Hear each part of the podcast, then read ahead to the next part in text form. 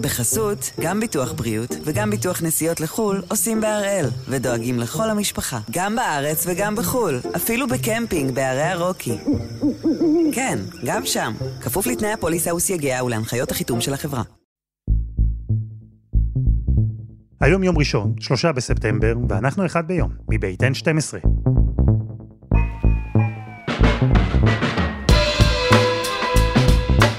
אני אלעד שמחה יופה, אנחנו כאן כדי להבין טוב יותר מה קורה סביבנו, סיפור אחד ביום, בכל יום.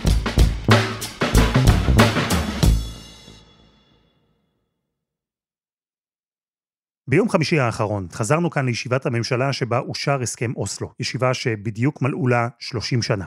היום, ברשותכם, נמשיך בז'אנר, כי יש עוד ישיבת ממשלה חשובה שמציינת עכשיו יום שנה עגול. 40. 40 שנה, לרגע שבו ראש הממשלה מנחם בגין הודיע לחברי הממשלה שלו שאינו יכול עוד.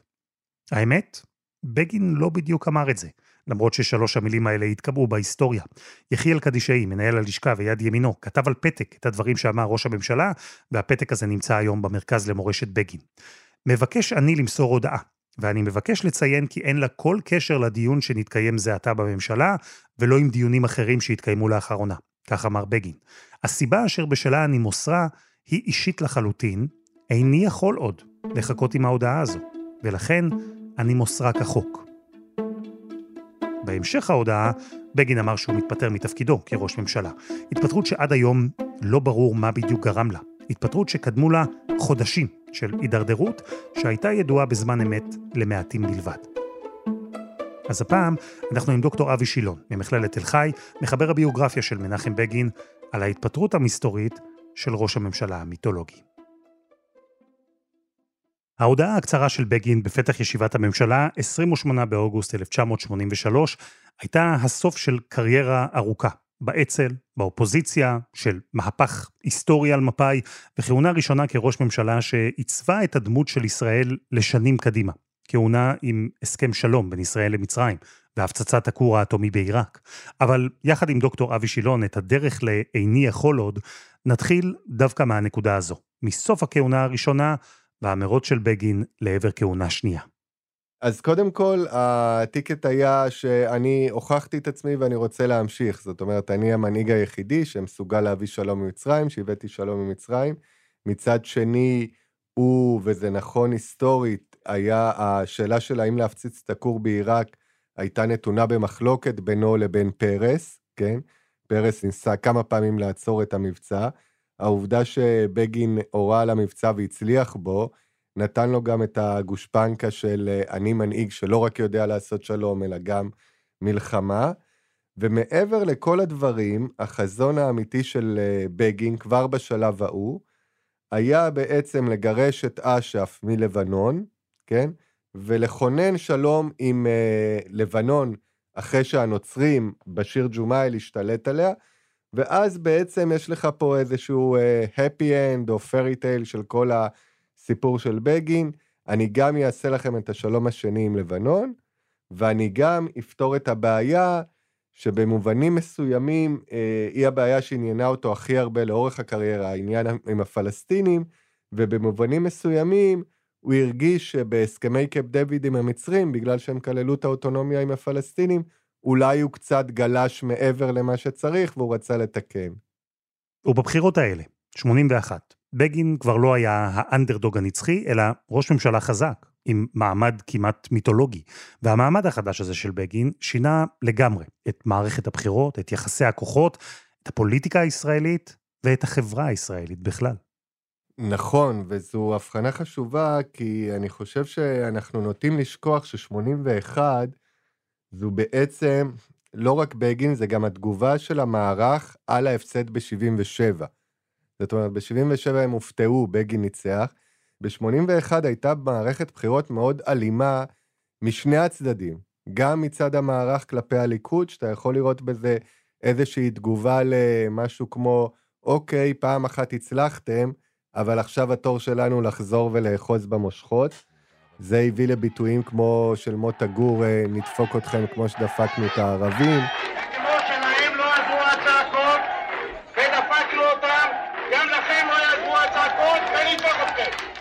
ראינו את זה כמובן מהצד של הליכודניקים כלפי פרס עם העגבניות בבית שמש.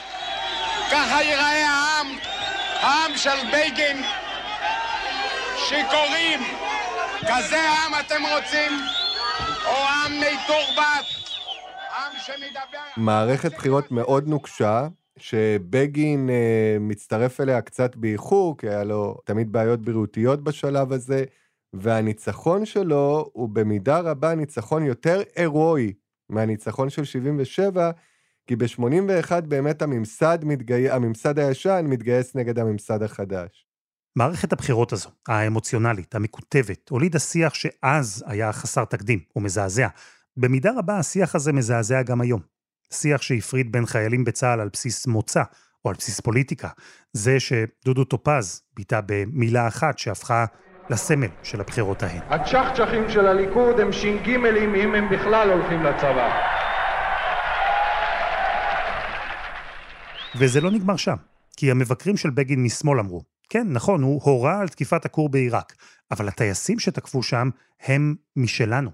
ובגין דאג, או במבחן התוצאה הצליח, ליצור מהשיח הזה, מהצ'חצ'חים, רווח פוליטי באחד הנאומים הידועים ביותר שנשא. אשכנזי, עיראקי, יהודים, אחים, לוחמים!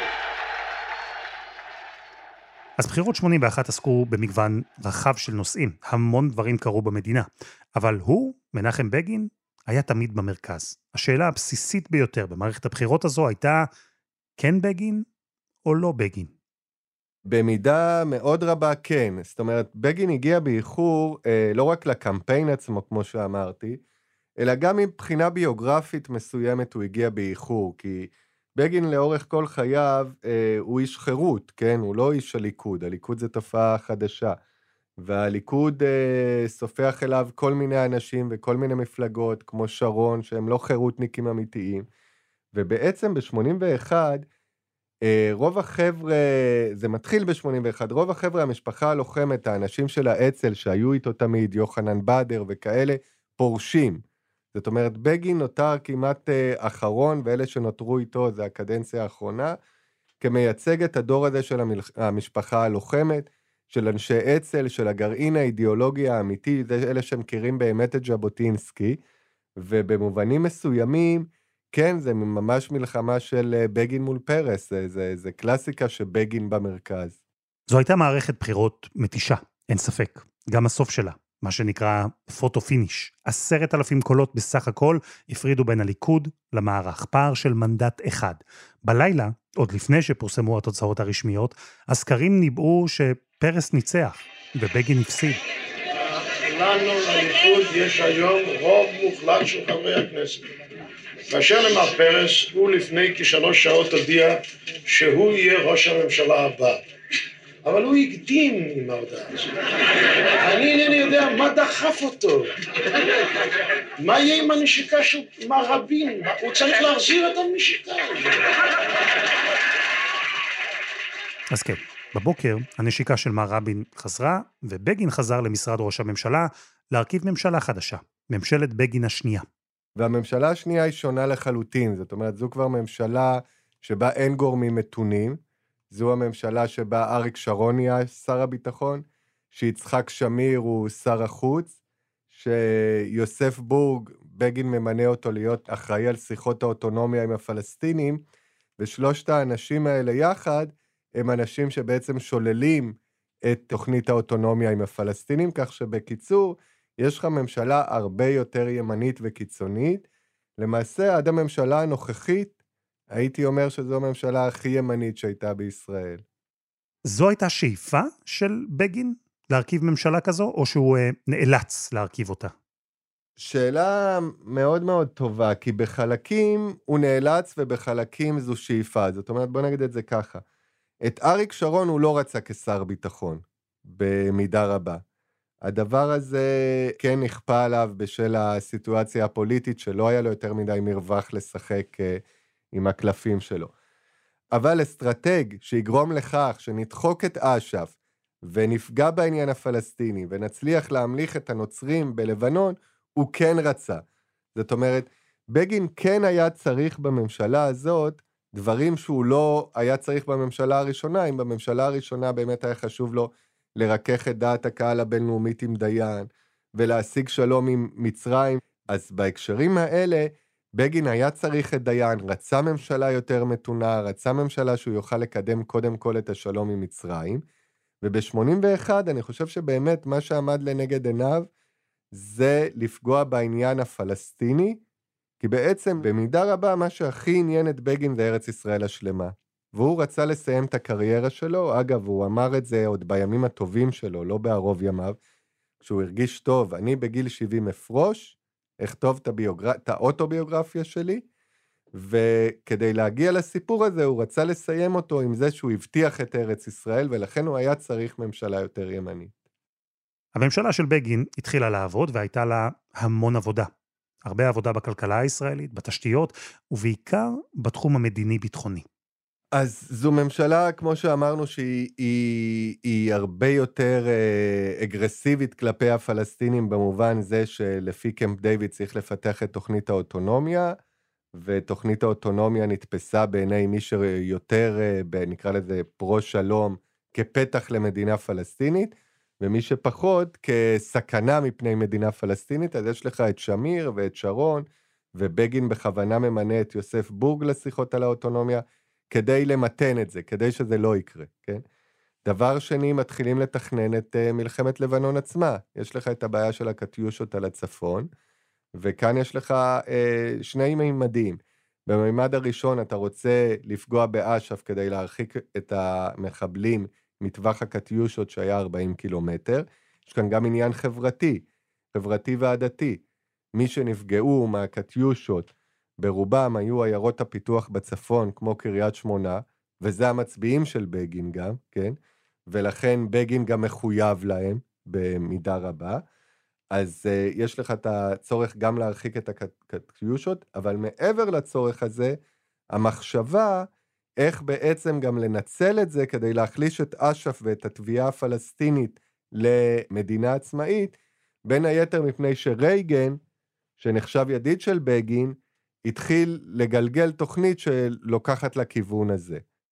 ואבי, אנחנו יודעים היום בדיעבד לשים את האצבע על הרגע שבו התחילה ההידרדרות של בגין בתקופה ההיא? אני חושב שהנקודה, במובן האישי, אצל אה, בגין הוא עבר אירוע מוחי, והגדירו את זה אז בעיתונות. כשאני כתבתי את הספר, אז מצאתי שהכותרות היו ניזוק וריד במוח אצל בגין, כן? לא אומרים ראש הממשלה קיבל אירוע מוחי. אז הוא עבר אירוע מוחי, עוד ב-77' הוא עבר התקף לב, אה, הוא נחלש בריאותית, הוא נחלש פיזית. אגב, גם באצ"ל, שתמיד בעיניי האצ"ל דווקא התקופה הכי מרתקת שלו, הוא היה מאוד עוצמתי נפשית, אבל מאוד חלש פיזית, כן? וכשאתה מגיע לגיל 70 כמעט, אז, אז מה לעשות, פיזית הוא נחלש. הדבר השני הוא כמובן מלחמת לבנון.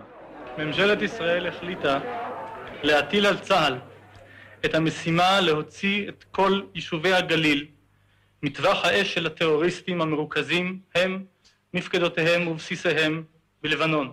שם המבצע שלום הגליל. כי מלחמת לבנון זה כמו, אתה אה, בטח זוכר שאריק שרון היה אומר תמיד מהמוצדקות שבמלחמות ישראל. יש בזה משהו, כי מלחמת לבנון יש בה, היא כאילו בין הנשגב למגוחך. מצד אחד אתה מתכנן משהו שישנה את כל המזרח התיכון, אני ממליך את הנוצרים, דוחק את אש"ף, גורם לפלסטינים ללכת לירדן, אולי הם יפילו את ירדן, פתרתי את הבעיה של מדינה פלסטינית, עשיתי שלום עם לבנון, הצלתי את האזרחים הטובים שלי בקריית שמונה. מצד שני, יש בה מן המגוחך, כאילו זה כמעט גולש למחוזות אה, פסיכיים לחשוב שאתה תשב ותנהל ככה את כל המזרח התיכון והכל יסתדר. ולאורך כל הדרך, מה שקורה עם המלחמה זה שהממשלה דנה בשתי תוכניות. בתוכנית הגדולה, כן, ובתוכנית היותר מצומצמת. ככל שחולף הזמן, הם מבינים שאין להם ברירה אלא ללכת על התוכנית המצומצמת, אבל ברור לאריק שרון, וגם לבגין בראשו, שמה שהוא כן היה רוצה זה התוכנית הגדולה. ברגע שלבנון משתבש, ואפשר לשים את האצבע בדיוק על מתי, אז מתחילה הדעיכה הגדולה. חסות אחת וממש מיד חוזרים.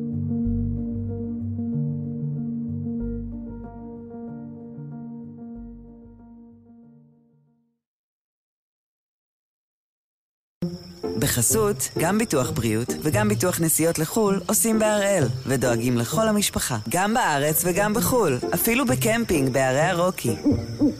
כן, גם שם, כפוף לתנאי הפוליסה וסייגיה ולהנחיות החיתום של החברה. אנחנו עם ההתפטרות של ראש הממשלה מנחם בגין במלאת 40 שנה לישיבת הממשלה, שבה הודיע שלא יוכל להמשיך למלא את התפקיד, בלי שסיפק הסברים נוספים. היו שם נסיבות אישיות. אשתו, ובמידה רבה השותפה שלו למסע הפוליטי שעבר, עליזה, נפטרה בזמן שהוא היה בביקור בוושינגטון. זה השפיע עליו רבות.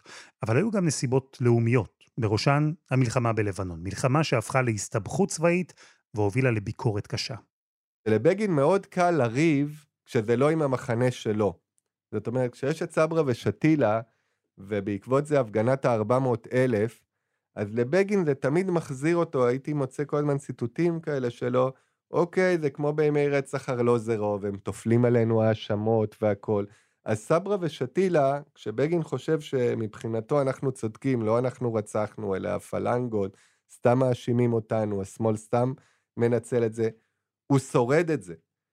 מה שהוא לא מצליח לשרוד, כן?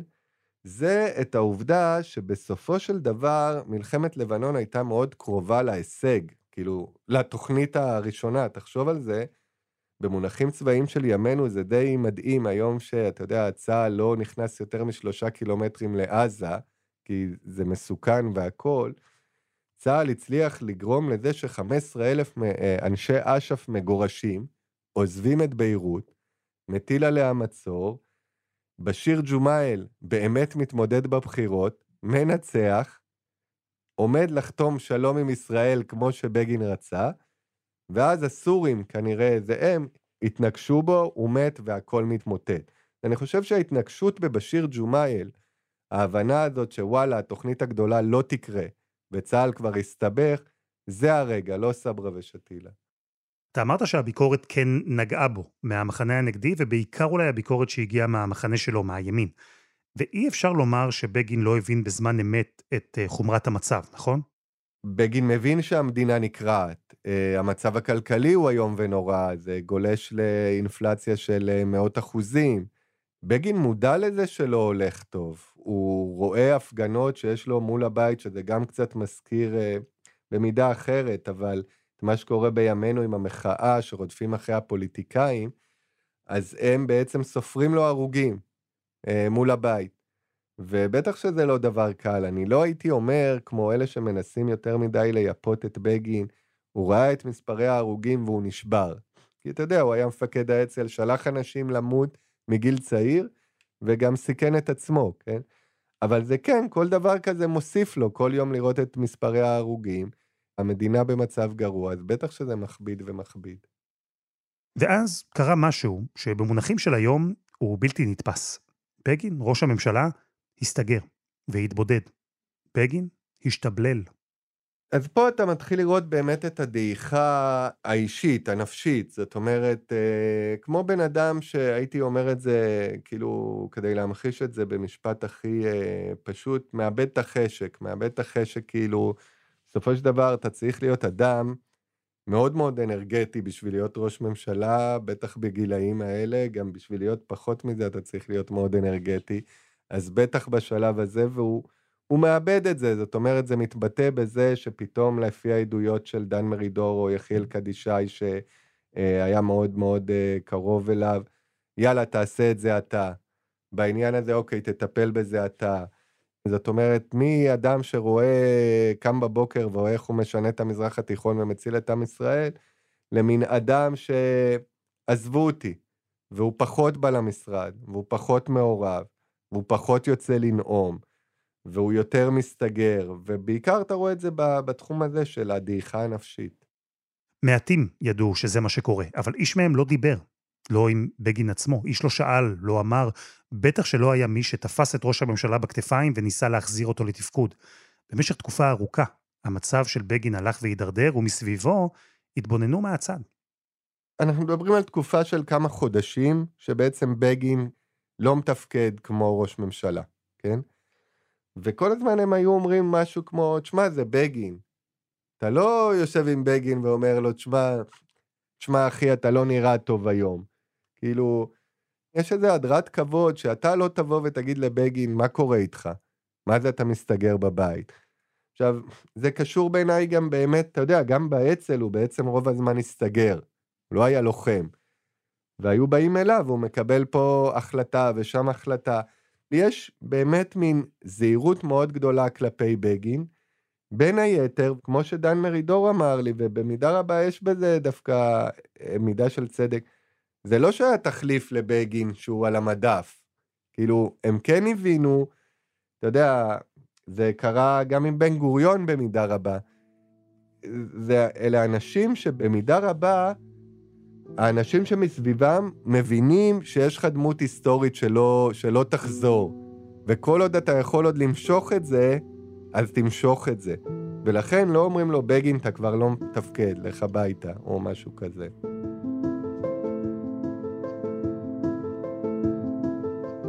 ואז מגיע 28 באוגוסט 1983, ישיבת הממשלה שבה, למרות הכל, בגין הצליח להפתיע רבים, גם בחדר. הוא פתח את ההודעה שלו במילים, איני יכול עוד.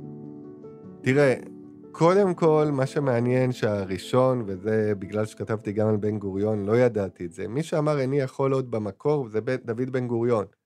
וככה הוא פרש ב-63. אה, אני עיראקי, אז לא ידעתי את זה, אז מסתבר שזה איזה משפט ביידיש, איני יכול עוד, זה תרגום. אה, כן, אנשים, שוב, זה שילוב של הלם, ולפעמים אתה יודע שמשהו הולך לקרות, אבל עדיין כשהוא קורא אתה אומר לזה, אני בהלם. כי ההלם הוא לא אמיתי, אנשים יכלו להעריך שזה מה שעומד לקרות. בוא נזכור גם שבאמת אה, בגין בכל מקרה בערוב ימיו, אבל זה עדיין הלם אתה יודע, הלם שבגין עוזב, שכאילו הלבנה בהיסטוריה משתנה. הוא אומר את זה, מנסים לשכנע אותו עוד קצת פה ושם, אבל יש לציין שלמרות ההלם הגדול, אה, די מהר, כן? די מהר אה, מסתגלים את זה שאוקיי, צריך להחליף את בגין. חברים מסיעות הקואליציה שהשתתפו בדיון עם ראש הממשלה פנו אל ראש הממשלה בקריאה לתת להם אפשרות להיערך לקראת המצב שייווצר בעקבות הגשת כתב ההתפטרות לנשיא. די מהר אה, נערכים לבחירות אה, ושמיר בסופו של דבר מחליף אותו. זאת אומרת, יש פה הלם גדול, גם, הייתי אומר שההלם הגדול הוא יותר בדעת הקהל, בציבור, מאשר במערכת הפוליטית. אבל תגיד, איני יכול עוד, המילים האלה שמאז התקבעו, כי במציאות בגין אמר לפי הכיתוב של יחיאל קדישאי, אני לא יכול למלא את התפקיד הזה.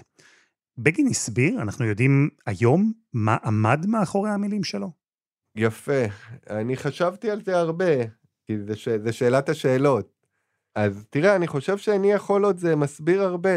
כאילו, בדיוק מה שאתה שואל, מה זה איני יכול עוד? איני יכול עוד זה כאילו להגיד, שמע, אין לי חשק, אין לי אנרגיה, אין לי יכולת, ואין טעם גם שאני אסביר לכם את זה, כי זה, זו, זו האמת. אז באיזשהו מקום, איני יכול עוד, זה כאילו מין משפט פשוט שהוא עמוק, הוא טומן בחובו לקיחת אחריות, כנות אישית, וגם איזשהו סוף פסוק, תשמע, אין פה מה לדבר יותר, אינני יכול עוד. אבל אני לא מבין, אף אחד לא שאל, לא הרים יד ואמר, אדוני ראש הממשלה, תסביר למה? זה מה שהייתי אומר, מה, לא שאלת, אז מה, הוא אומר לך, אני יכול עוד, תשאל אותו, אבל מה אתה לא יכול, אתה מרגיש טוב? לא, כאילו איזשהו, איזושהי תקופה, איזשהו עידן, איזה שהם אנשים, אתה יודע, שא', אתה לא פולש לפרטיות של האדם יותר מדי, כן? תראה תמונות של בגין, הוא ממש ממש רזה, כאילו נראה חולה. אז אתה גם לא רוצה להיכנס יותר מדי לדברים. אתה גם מכבד אותו, וגם uh, העובדה, אתה יודע, האנשים שמסביבו, אלה שהיו ממשיכים לבקר אותו מהאצ"ל, אה, מבחינתם הוא עדיין המפקד. המפקד אמר, אינני יכול עוד, אז uh, אין לך פה יותר מדי מה לשאול. וגם בגדול, אנחנו שחושבים על זה, זה באמת תשובה די מלאה. הוא לא יכול יותר, ואם הוא אדם הגון, אז הוא עוזב. זה בלתי נתפס. ראש ממשלה כזה, דומיננטי, כריזמטי, מנהיג שהניע מהלכי ענק. הוא הודיע שאינו יכול עוד, ומסביבו, כן, ניסו לשכנע אותו להישאר, אבל קיבלו את ההודעה. אמר שאינו יכול, אז אינו יכול. וכן, זו הייתה תקופה אחרת, אבל דוקטור שילון אומר שצריך לקחת בחשבון לא רק את התקופה, אלא גם את המפלגה, מפלגת הליכוד, שאז, ובמידה רבה גם היום, לא נוטה לאתגר את המנהיג שלה.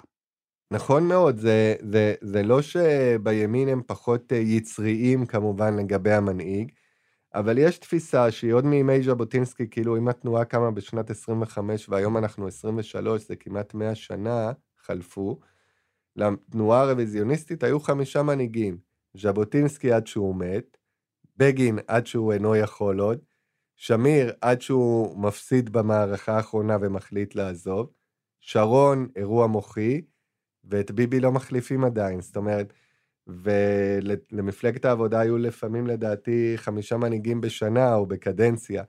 אז יש איזה משהו שהוא הדרת כבוד למנהיג, נאמנות, כשז'בוטינסקי היה בשנות ה-20 וה-30 עד שנת 40, אז אה, אבא אחימאיר הציע לקרוא לו הדיקטטור שלנו. זאת אומרת, יש איזו תפיסה אחרת לגבי היחס למנהיג, והיא גם קשורה לזה שלא חקרו את בגין יותר מדי. את הספר שרצה לכתוב, בגין לא כתב. ההיסטוריה לא קיבלה את הגרסה שלו לאותה הודעה באותה ישיבת ממשלה לפני 40 שנה בדיוק. אחרי ההתפטרות ועד מותו, תשע שנים, הוא הסתגר בביתו, בקושי נראה בציבור וכמעט שלא התבטא בפומבי. וכשהוא בן 78, מנחם בגין נפטר. כן, תראה, זה, זו הייתה, זה היה העניין המקורי שלי ב, ב, בביוגרפיה שלו, שיש פה באמת, אתה יודע, בן אדם יושב תשע שנים, זה הנואם הכי גדול בתולדות uh, מדינת ישראל, uh, יושב מסוגר, אילם באלף, לא מסביר, לא כותב את האוטוביוגרפיה שלו, שהוא כבר נתן לה כותרת משהו כמו משואה לתקומה או משהו כזה, לא מתערב, כמעט לא. למעשה בתשע שנים האלה היו איזה פעם, פעמיים שהוא אמר משהו כמו על רמת הגולן אסור לוותר, השטחים הם אה, שלנו, אבל נורא בעדינות כזה, כמעט לא מעורב בשום דבר, למרות שפונים אליו ואנשים מהרחוב. רב הנסתר על הגלוי, וזה כמובן, אתה יודע, הביא גם להרבה אה, הערכות שבעצם הוא בדיכאון כבד, והמצב הנפשי שלו לא טוב, אבל אני חושב שיש משהו, תראה, גם ב-51, אחרי הבחירות השניות, חירות הייתה, השיגה רק שמונה מנדטים, נתפס כישלון מאוד גדול, האשימו את בגין, והוא נעלם לחודש. עד היום לא ידוע, יש הערכה שהוא היה בסנטוריום בית מרגוע לנפש כזה, שבימים ההם זה כאילו היה בושה להגיד דבר כזה, ויש את הטיעון שהוא הלך להתמחות במשפטים או רק בחופשה, אבל הוא נעלם, כן, לחודש. ב-66, שנה לפני הבחירות, אהוד אולמרט קורא עליו תגר עם uh, כמה חבר'ה שפתאום אומרים די, די, מספיק עם בגין, כמה כישלונות. הוא פורש מתפקיד יושב ראש התנועה למשך כמה חודשים, ואלמלא מלחמת ששת הימים, אני לא יודע אם הוא היה יכול לחזור. זאת אומרת, יש אצלו איזו נטייה, לא יודע אם לקרוא לזה שהיא קשורה להגינותו, לאצילותו, כי יש בזה גם המימד הזה, או גם למין, אה, אתה יודע, פולניותו, ילדותיותו, כן? שאם מבקרים אותך בבית, אז עזוב, לא צריך, אני פורש. אז אין ספק שברוב ימיו זה יותר חד, אבל זה, זה דפוס אצלו. זו, בעיניי, הבחנה מעניינת, כי בראייה היסטורית, הנטייה היא לומר שבגין נהג באצילות, הוא לקח אחריות, הוא עשה את מה שמצופה ממנהיג דגול, וידע מתי לפנות את המקום. אבל דוקטור שילון נותן כאן עוד הסבר, שאולי גם הוא שיחק תפקיד. ילדותיות, או סוג של אגו ודפוס כזה של שבירת הכלים כשמאתגרים אותו מבית, מקרוב. כך או כך, ההתפטרות של בגין לפני 40 שנה סיימה עידן, ואחריה מדינת ישראל נכנסה לעידן חדש, עידן שהוא מבחינות רבות שונה, מאוד. אבל מבחינות אחרות, מה שאנחנו רואים היום הוא המשך ישיר של אותו הדבר. אין ספק שלהסתגר בבית היום זה השתנה, כן? אני לא רואה אף uh, מנהיג שמוכן יהיה, אתה יודע, אנחנו בעידן של לעשות לביתך, וזה, את זה אין אצל בגין לחלוטין. אין לי תפקיד יותר למען המדינה, אז אין לי כלום. זה השתנה. מה שלא השתנה הוא הטינה בין ימין לשמאל. היא בעצם נמשכת מרצח ארלוזרוב, דרך ימי בגין, לימינו. Uh, מה שלא השתנה, uh, הפופוליזם גם אם הפופוליזם של בגין היה פופוליזם מכיל, זאת אומרת, בזכות הפופוליזם שלו הוא מקרב את המזרחים ויוצר מחנה משותף יהודי בין אה, אה, אשכנזים למזרחים, והפופוליזם היום הוא פופוליזם מדיר, שדווקא חוצץ בין אשכנזים למזרחים ומדיר את הערבים. אז הפופוליזם כן משחק תפקיד במנהיגות גם אז וגם היום. ואני חושב שבמידה רבה החברה השתנתה. זאת אומרת, אה, אנחנו, אני מסתכל על דברים ואומר, רגע, קהל הזה שתמך בבגין זה אותו קהל שתומך בביבי, אה, זה שונה, זה אותו דבר, זה שונה. אני חושב שבשנים האלה, האמונה שאתה בעצם נלחם פה על הסיפור הציוני כולו, על עתידו של העם היהודי כולו, הייתה משותפת לשמאל ולימין ולציבור ולמנהיגים, והיום יש איזה משהו שהוא הרבה יותר ציני, שגם בקרב העם וגם בקרב המנהיגות, שאתה יודע, בוא נגיד את זה ככה, אם היום, אפשר לסיים בזה, מנהיג היה מסתגר לתשע שנים בביתו, אני בטוח שגם התומכים שלו היו אומרים שהוא פראייר, כן? ואז, וגם בנקודת מבט של פרספקטיבה, ראו את זה, וגם היום, כאמירה אצילית של תראו, מעין הלקאה עצמית. דוקטור אבי שילון, תודה רבה. תודה רבה, אלה. וזה היה אחד ביום, של N12. העורך שלנו הוא רום אטיק, תחקיר והפקה דני נודלמן, שירה הראל, עדי חצרוני ורוני ארניב. על הסאונד, מור ארטוב, יאיר בשן יצר את מוזיקת הפתיחה שלנו. אני אלעד שמחיוף, ואנחנו נהיה כאן גם מחר.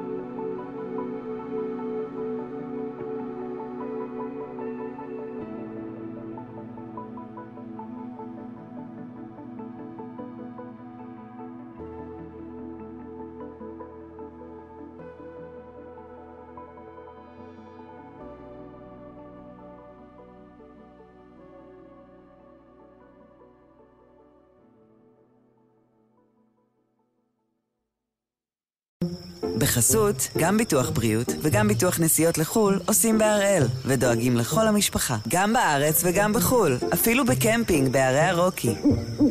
כן, גם שם, כפוף לתנאי הפוליסה וסייגיה ולהנחיות החיתום של החברה.